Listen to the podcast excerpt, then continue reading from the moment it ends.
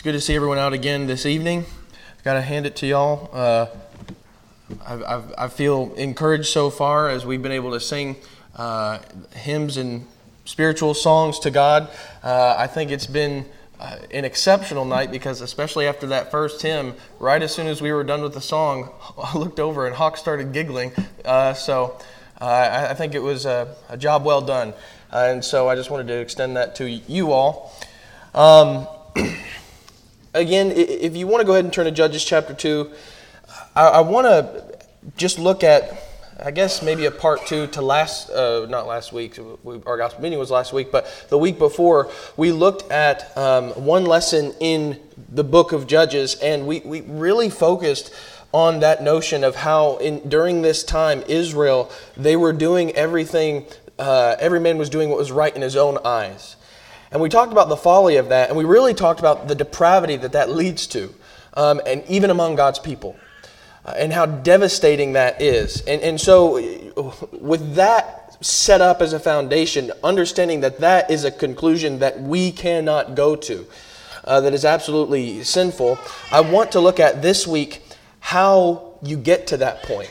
That's kind of the, the conclusion of the matter after God's people had gone astray. But I want to look at specifically how is it that they went astray. In Judges chapter 2, in verse 10, it says that uh, all the, that generation also were gathered to their fathers, and there arose another generation after them who did not know the Lord, nor yet the work which he had done for Israel.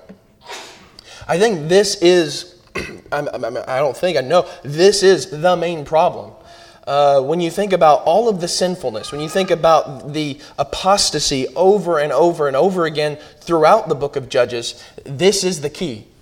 There was a generation that arose that did not know God. And really, I think that uh, that is the, the as, as you see in Judges chapter 2, and, and we'll read a little bit more in just a moment, that is the uh, ultimate foundation for how you get to uh, the doing everything that is right in your own eyes and, and really just forgetting about God. And so, what I want to do tonight is just look at two points and, and just think about how they got to this point in just a generation.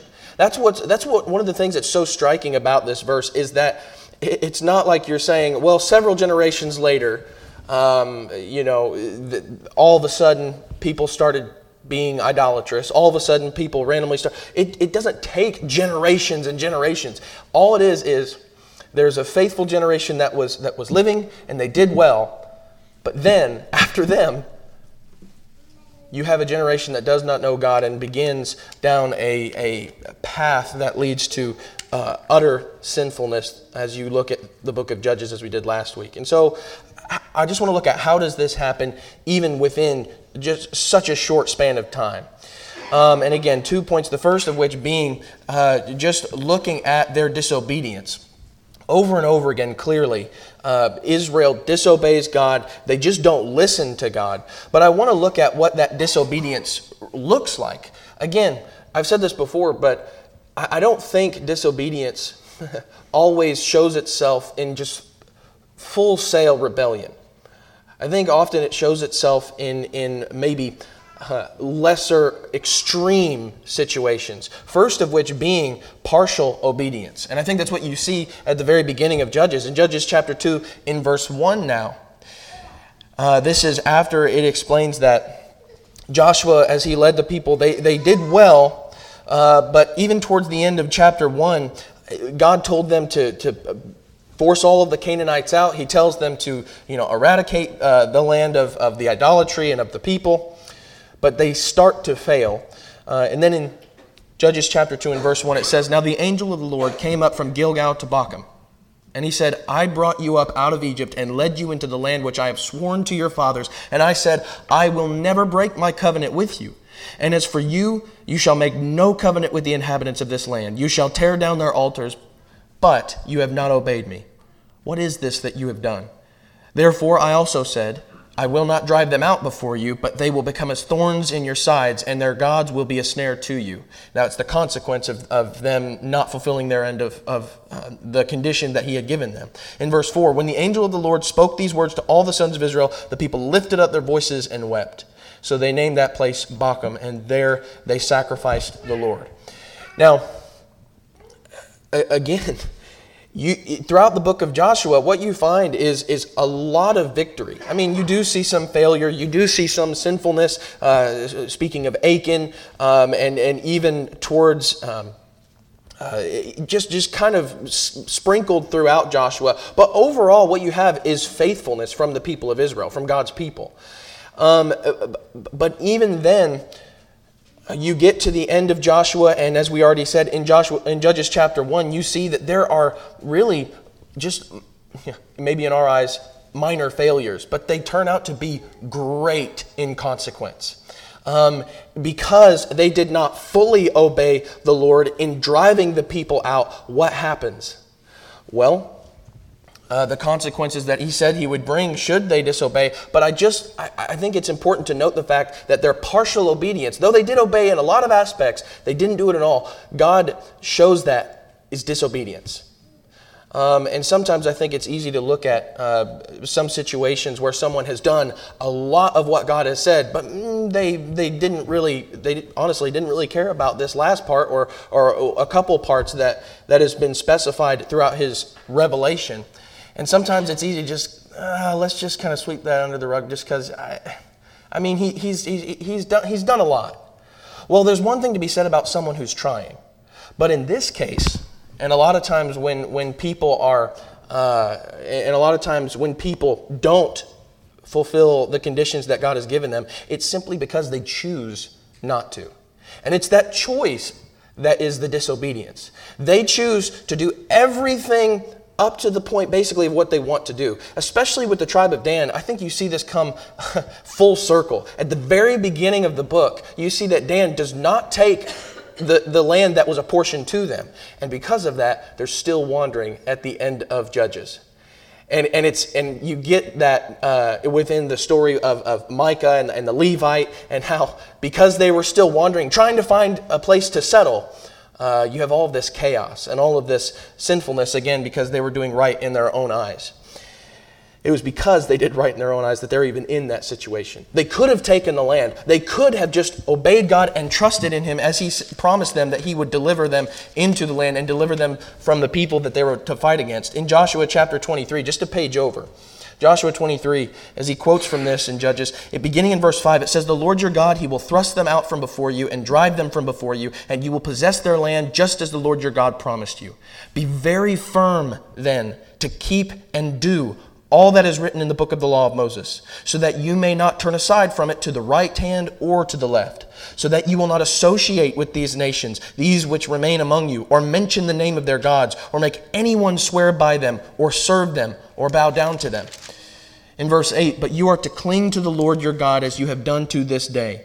For the Lord has, stri- has driven out great and strong nations from before you. And as for you, no man has stood before you to this day. One of your men puts to flight a thousand, for the Lord your God is he who fights for you, just as he promised you. So take diligent heed to yourselves to love the Lord your God, for if you ever go back and cling to the rest of these nations, these which remain among you, and intermarry with them, so that you associate with them and they with you, know with certainty that the Lord your God will not continue to drive these nations out from before you, but they will be a snare and a trap to you, and a whip on your sides, and thorns in your eyes, until you perish from off this good land which the Lord your God has given you. And so, again, at the very end of this very faithful generation, you have these words just repeated. It's not like Joshua is saying, uh, giving this warning for the very first time. They've had many, many years to look at this and to think about this because it was in the law. He even mentions that uh, at the very beginning of what we just read. And so, even with all of that, they decide that they, they don't want to go fully and, and fully obey the Lord's commands. And so, because of that disobedience, that's what begins that cycle. That begins that cycle, I'd say, of, of apostasy and drifting closer and closer to doing what is right in their own eyes. Well, not only that, but another display of disobedience, and we've already kind of hinted at it, is the fact that they, they, just, they just choose what's best for them instead of listening to what God says is best for them. Uh, in Judges chapter 1 and verse 28, it kind of says this a few times towards the end of. Uh, uh, chapter 1, but specifically in verse 28, as it talks about how Manasseh did not take possession of Beth Shean and its villages, or Taanach and its villages, or the inhabitants of Dor and its villages, or the inhabitants of Ibleam and its villages, or the inhabitants of Megiddo and its villages. So the Canaanites persisted in living in that land. That is a lot that they chose not to do.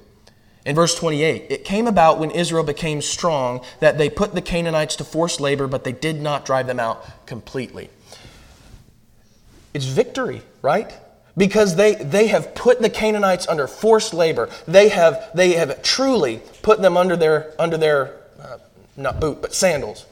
They truly have authority over these people. So that's victory. That's what's needed. That's, that's what's appropriate, right? Well, that's not what God has said. What's appropriate was to do was to drive them out com- completely. What was appropriate and right to do was to drive all of the idolatry, eradicate the idolatry from the land. But they decide that they know better. And it's because they it's because they decide that and it could have been for, for many reasons, but I think for one thing that they could have said was, this is just better. We have slaves now. But that's not what God said would, was victory. Now, sometimes I think people tend to look at circumstances that they're in and, and say, oh, this is victory. And, and we need to kind of point back to the scriptures, point back to God's revelation and say, uh, what God says here is it's defeat. oh, well, you know what? I've, I've always struggled with, with pornography my entire life, but you know what? Now I'm just down to, to viewing it once per week. It's, look at the victory God has brought me.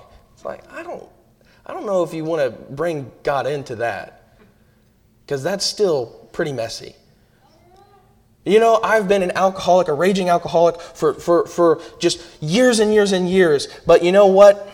I, now I just, I'm, I'm a one bottle a day kind of man. Again, that's not something you want to bring God into because He says the victory is liberty. And you know what liberty means? It means free of the chains, it means the bondage is completely broken. And, and, and, that's, and that's what's interesting is maybe they would see this as victory, and yet they are inviting the chains right back onto themselves.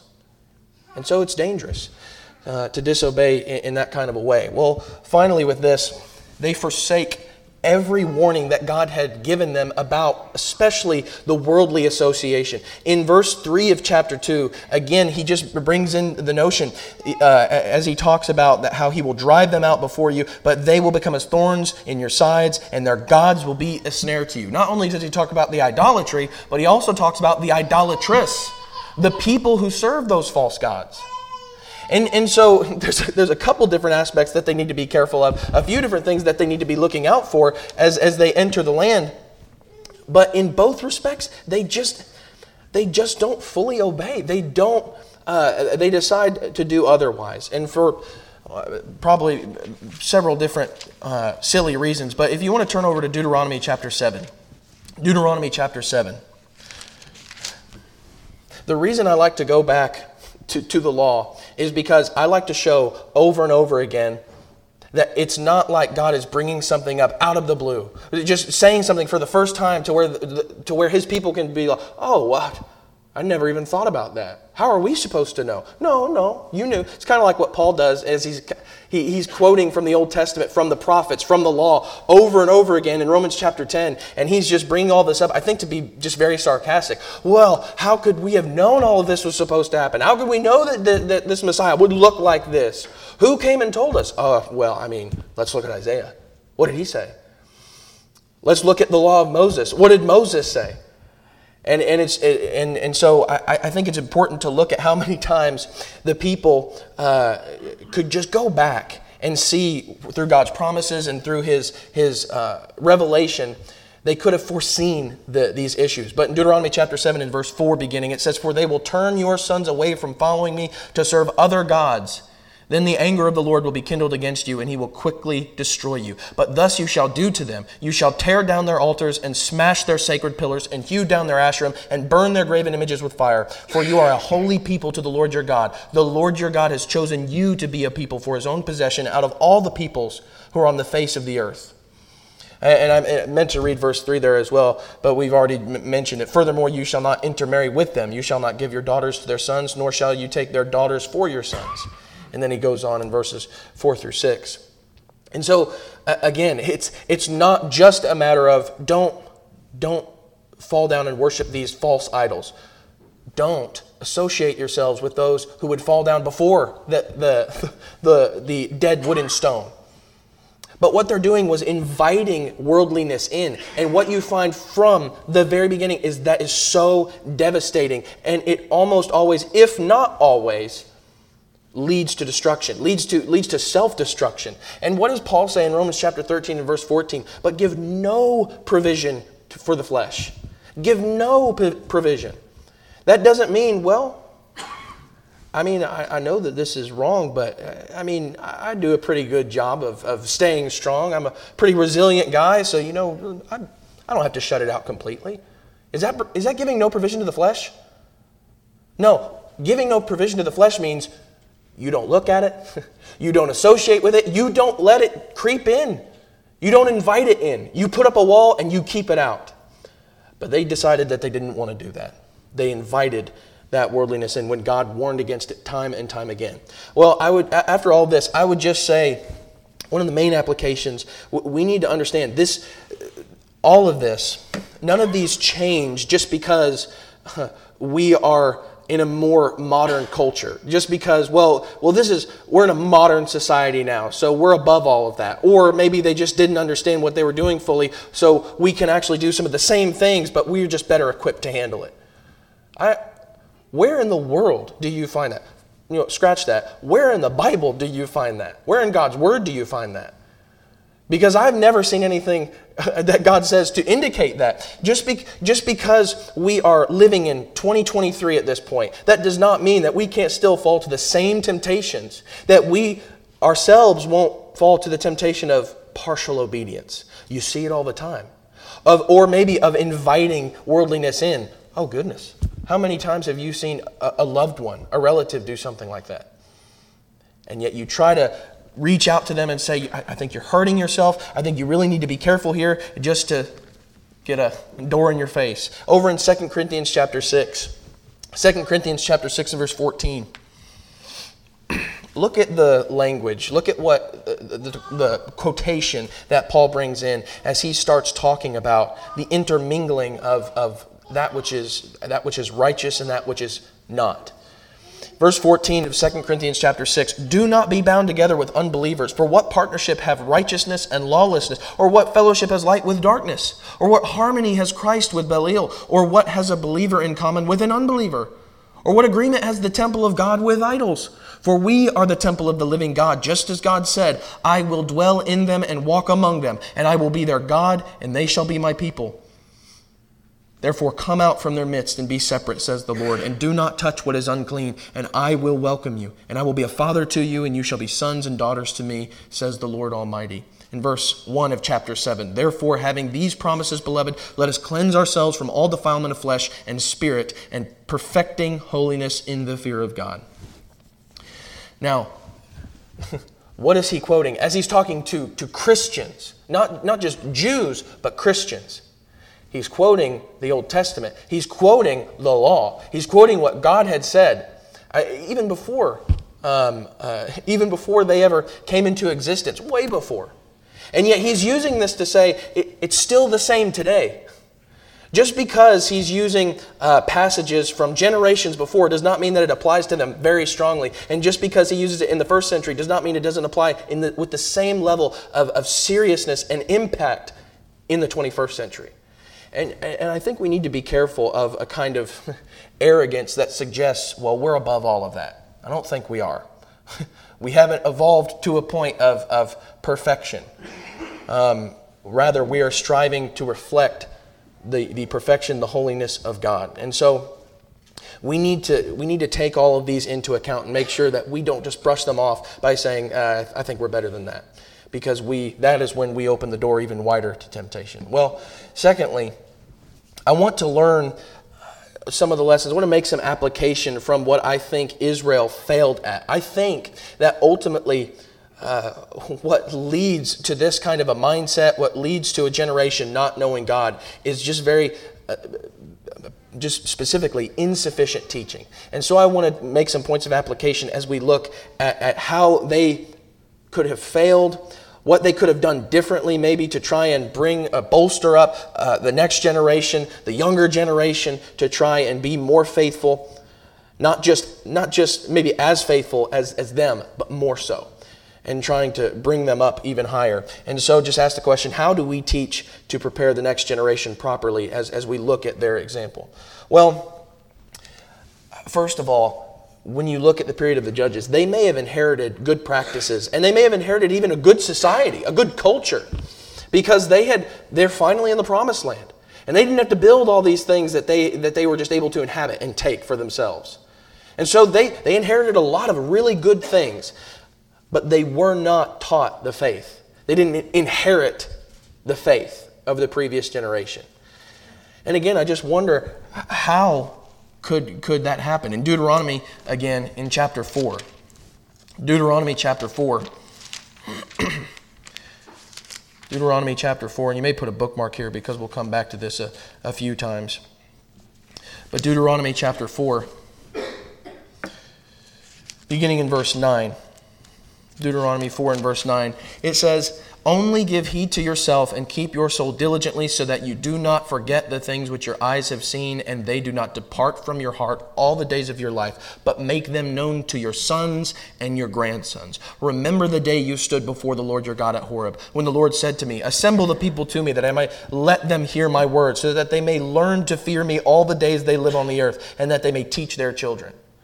This isn't the only uh, memory that he brings up for the people of Israel. Uh, you skip over to uh, chapter 6, just a page over in Deuteronomy chapter 6, beginning in verse 20. Deuteronomy 6 and verse 20, he says, When your son asks you in time to come, saying, What do the testimonies and statutes and the judgments mean which the Lord our God commanded you? Then you shall say to your son, We were slaves to Pharaoh in Egypt, and the Lord brought us from Egypt with a mighty hand. Moreover, the Lord showed great and distressing signs and wonders before our eyes against Egypt, Pharaoh and all his household.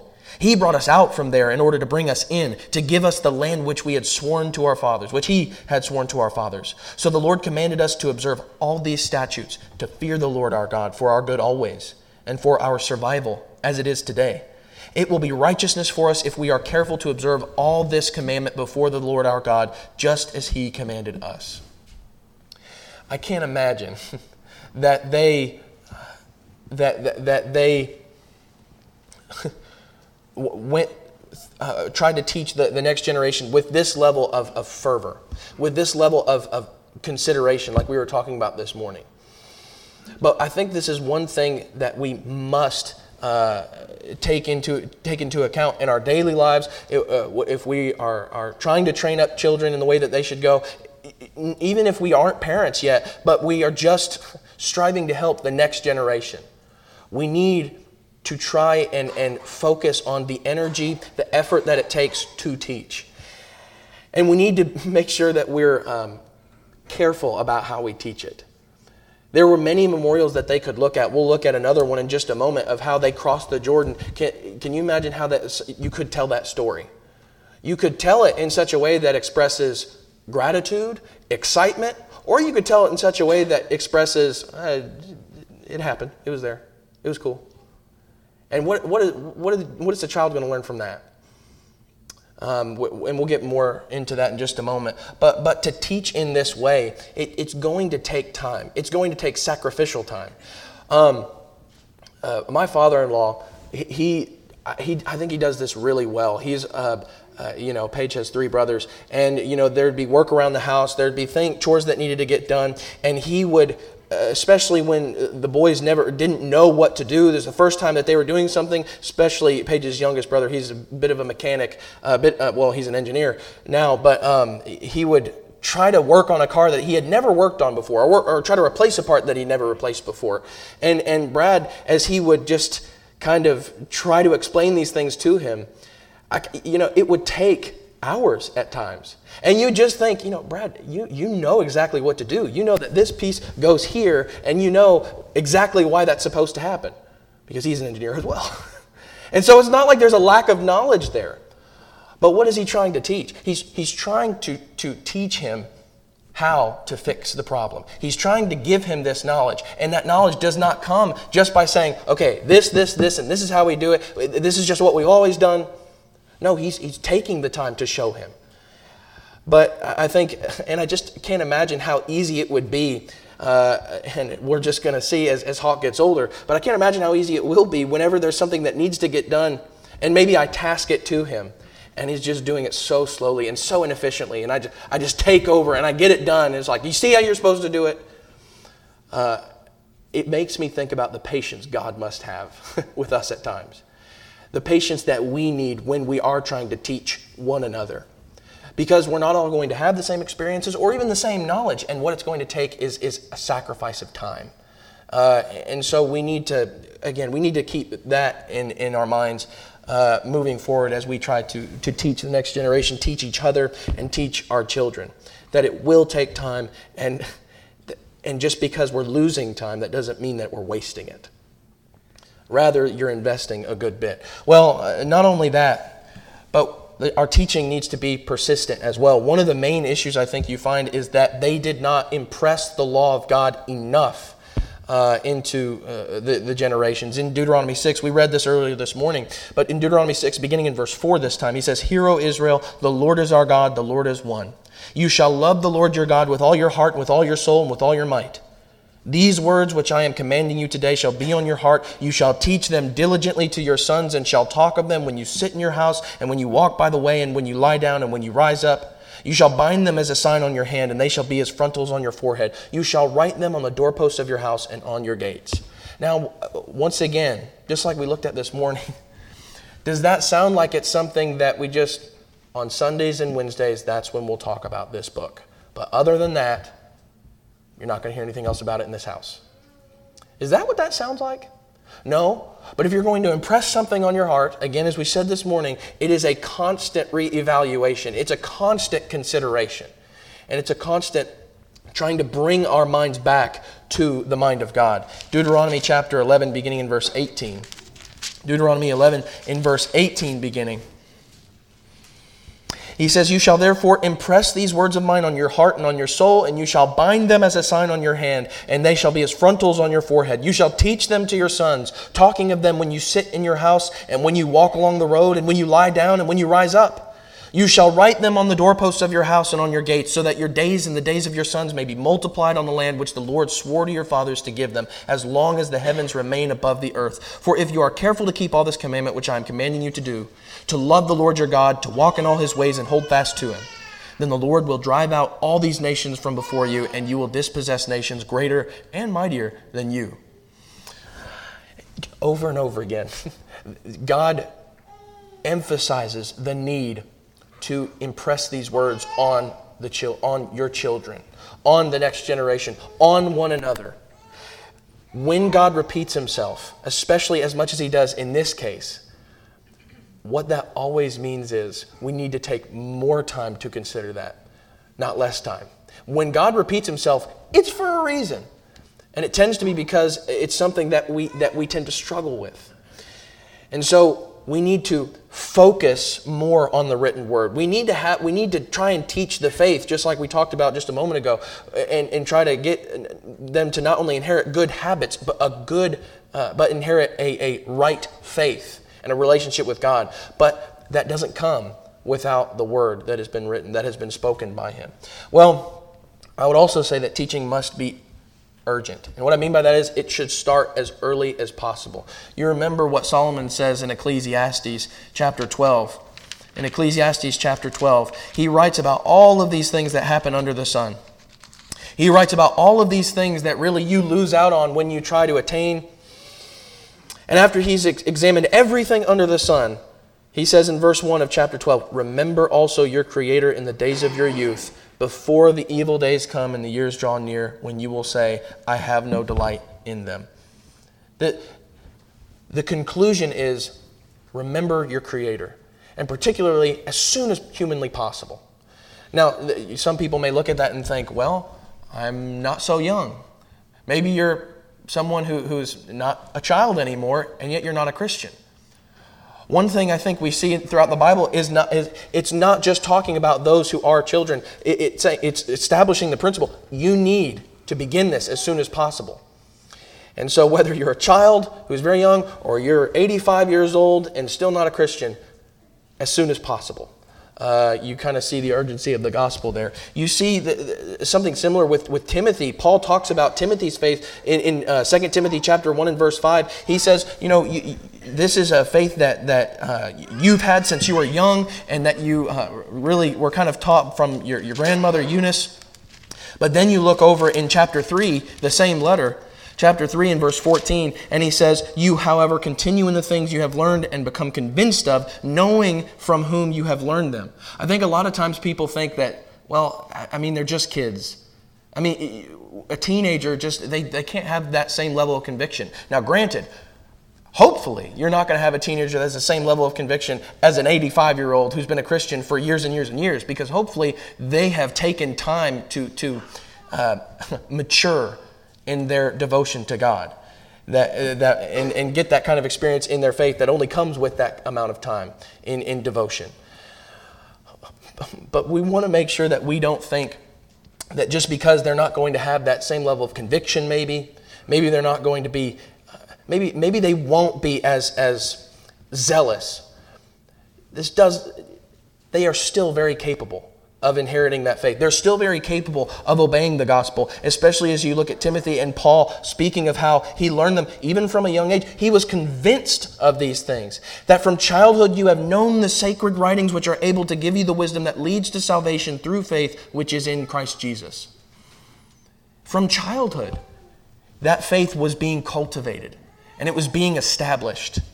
Uh, and and um, Uh, very quickly in Psalm 78, I want to I want to read just a few verses here in Psalm 78 because I thought this was very interesting while I was looking at this.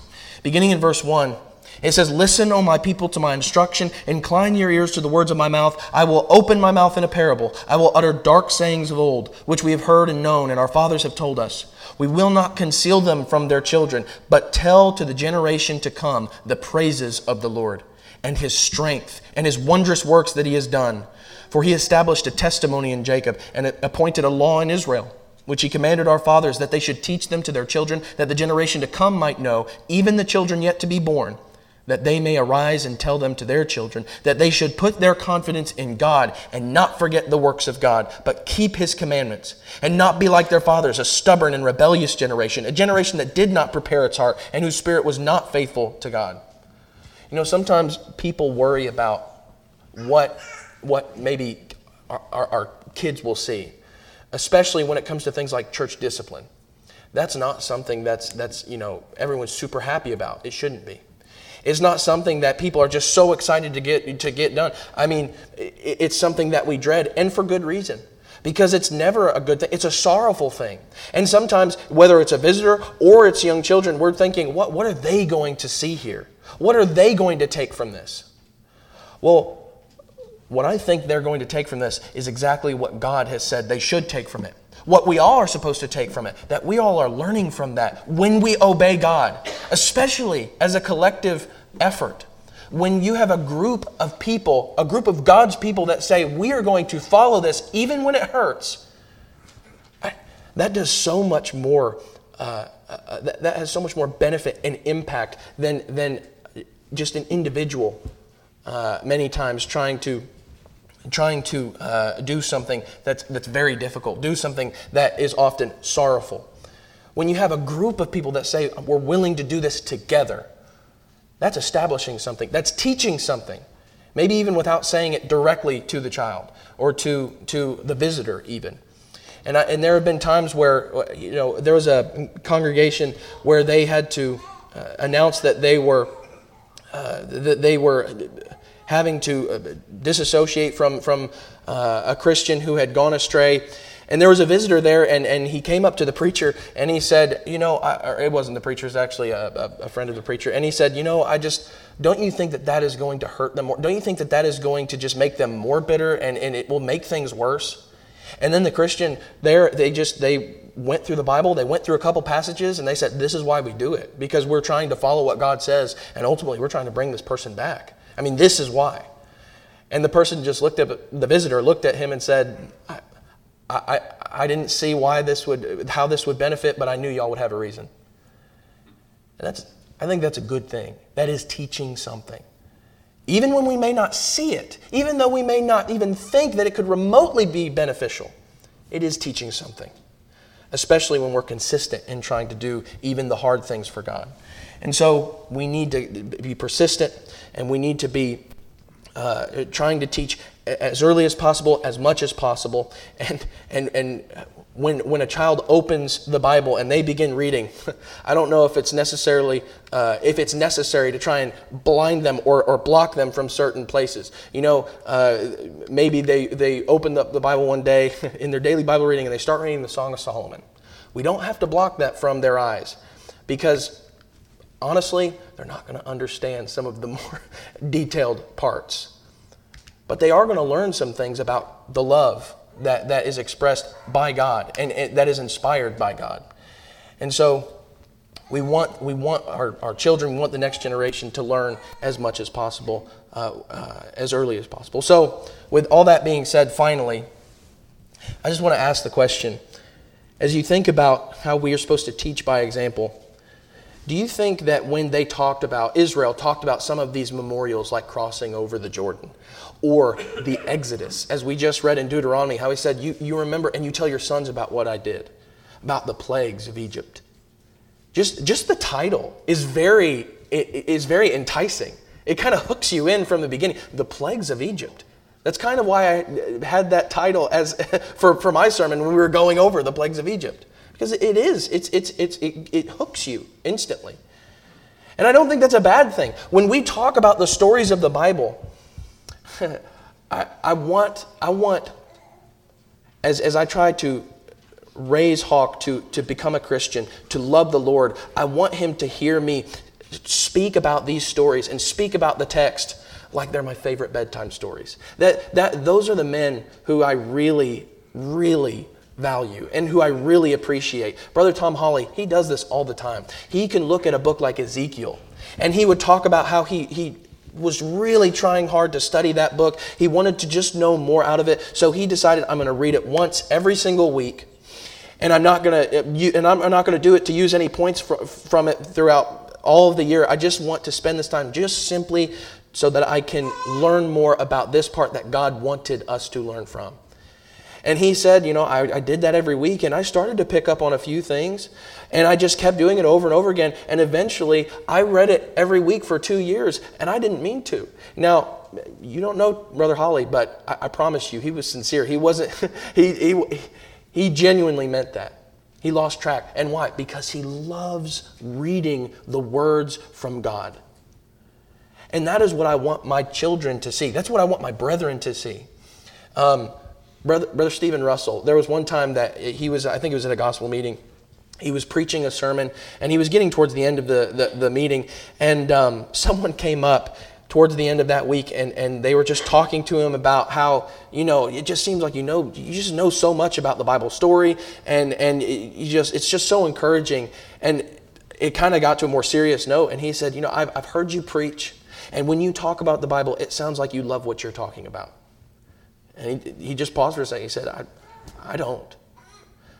I don't want to I don't want to be that individual.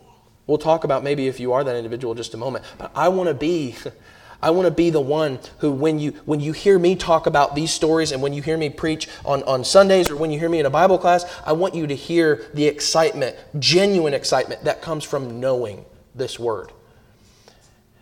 Now again, if you think about the plagues of Egypt, how would you tell that story to, to children, to the little classes downstairs? Would you say it like, well, the first plague, God turned water into blood? The second plague, no, we're not going to say it like that. We're going to say, it was, it was incredible. It was supernatural. No one could have done this, but He turned the water into blood. Now, maybe you have some mimicries, but even those, they, they, they pale in comparison. And then you go in, into the rest of the plagues and you get in, in, just into more detail about that, and you could really show the level of interest to children. I wonder if, if uh, Israel struggled with that. I wonder if the generation that rose up to know not God, I wonder if one of the issues was just because in, in their parents' example, why, why, why do we do these things? What is, why do we follow these ordinances that God has? Why has God set this up? Why are we supposed to remember this? Can you imagine what some of the parents could have said? It's just what we've always done. Let's just leave it at that. Or maybe, you know, why are, why are we partaking of the Passover? What is this supposed to symbolize? Just, just do what you're told. It's because I said so. Just be quiet and do this. What's, what's the better way of, of teaching? This is why. Because God delivered us from bondage. He broke the chains of slavery that we were in. And He delivered us not just from that, but to a, a reward, a beautiful land, the promised land that we still inherit today. The ground that you're standing on, we weren't always here. Do you see how you could tell that story in a way that, that shows you don't really care, you're not really grateful? Or you could tell it in a way that only makes people want to hear more. That is how I want to talk about God's Word. That's how I want to talk about the story of the Bible and the gospel and Jesus. And I don't ever want to get cavalier or nonchalant about the effect that it has in my life. And when, when, it, when it gets to that point, I want to figure out a way to, to nix that and to reinvigorate that, that same level of fervor that I had at the beginning. All that being said, your, your children, the next generation, often they either learn your fascination for the Bible or the lack thereof. They either see the idleness of one's life or they see the active participation that the gospel affects in our life. And so, uh, with that being said, I want to ask which side do you think you fall on? Whether you're a parent or you're just someone who, who, who maybe you're not even married, what are you showing to your brethren? What are you showing to God? Are you excited about the relationship you have with Him? And are you using that to evangelize to others? And are you using that to try and grow yourself in your relationship with Him? Or are you just merely sitting there, doing nothing, just going to the next Wednesday or going to the next Sunday because, you know, attendance, that, that's, that's faithfulness? No. Certainly that's a part of it, but that doesn't mean you're faithful. So, again, as I said a moment ago, you may be a Christian and you may be that person that says, honestly, I want to love it, but I don't. Again, that will take time. Sometimes it takes, uh, it, it, takes a lot of, of uh, you have to jump over a lot of hurdles to cultivate the kind of uh, affection and the kind of emotion that we're supposed to have, the zeal we're supposed to have when reading through this story. It could just be that we have spent time and time again for years just reading over these with glazed eyes. Well, we know everything that we're supposed to. Well, let's sit back down and let's look at these stories once again, all the stories that you know, and let's see if you know everything. Why was this written? Why, why was something like the law written? And let's just think about that. And I think a lot of it comes back to uh, what we were talking about earlier this morning, just considering things a little bit more deeply. But maybe you're not a Christian. And, and maybe you do have a, a bit of interest you're intrigued by some of the things that you read throughout the Bible, some of the things that Jesus has to say about following him. Let me tell you, we would love nothing more than to talk more about that with you and to try and uh, answer your questions about what the gospel means, what it is supposed to mean in your life, and how you have to become a Christian, what God, the conditions that God gives us to be a part of his kingdom. If you're subject to the invitation of Christ by any means, please let your need be made known as we stand and as we sing.